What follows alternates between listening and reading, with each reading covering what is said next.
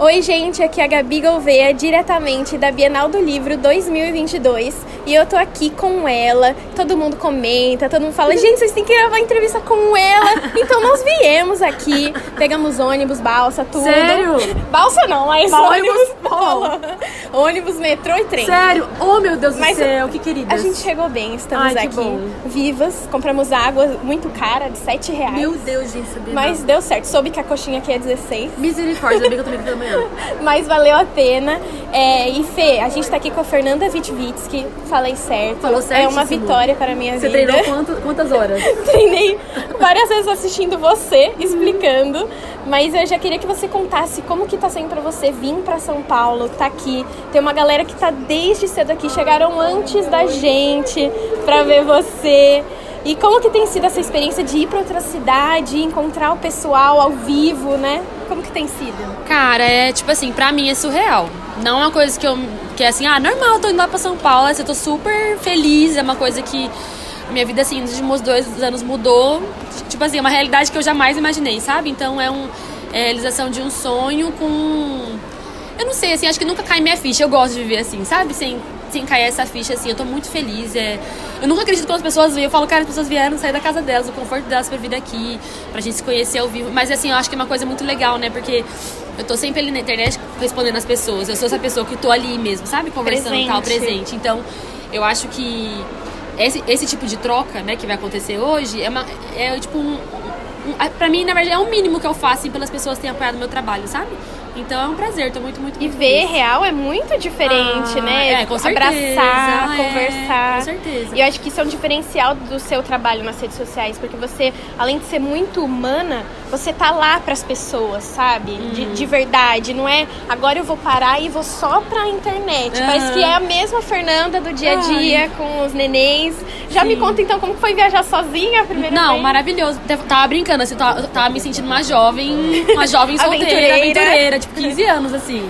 Primeira vez, foi a primeira vez em três anos que eu é, viajei sozinha, assim. A última vez foi, eu não tinha filhos e tal. Assim, acabei, liguei pra todos eles no carro agora, a gente conversou, conversei com as crianças, vi como eles estavam, foi super legal, mas o coração fica dividido, mas eu fico em paz também, porque eu sei é rápido, só um dia e tal. Eles ficam com os avós, ficam bem, mas meu coração fica dividido. Eu queria que eles estivessem aqui, mas eles não têm idade pra isso ainda. Eu quero que com o tempo eles possam me acompanhar, sabe? Viver parte do trabalho também. Acho Vai que ser uma família itinerante. é, eu acho que é legal pra eles verem também, ah, sabe? Esse é o fruto do nosso trabalho, assim, tudo com limites, né?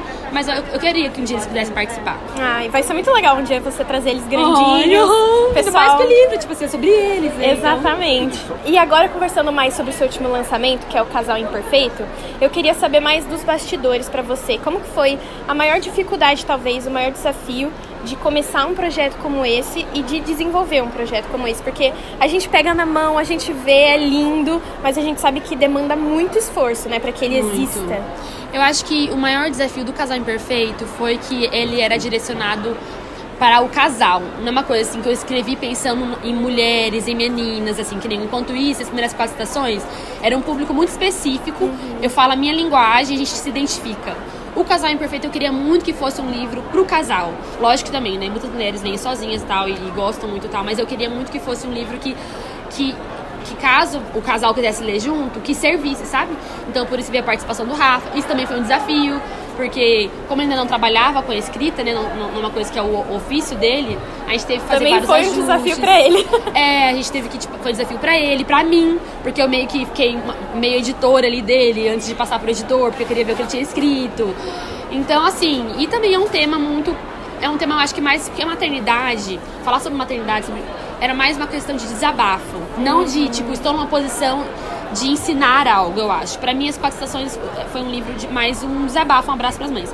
O Casal Imperfeito é uma coisa mais de aprendizado, então as pessoas estão comprando o livro que elas querem aprender. Até porque vocês fizeram curso também Isso, do a gente livro. fez curso, então foi bem mais desafiador, bem mais desafiador mesmo. É, é mas um outro trabalho, né? é Uma completamente outra diferente. coisa. Casal Imperfeito e Primeiras Quatro Estações Enquanto Isso são coisas completamente diferentes.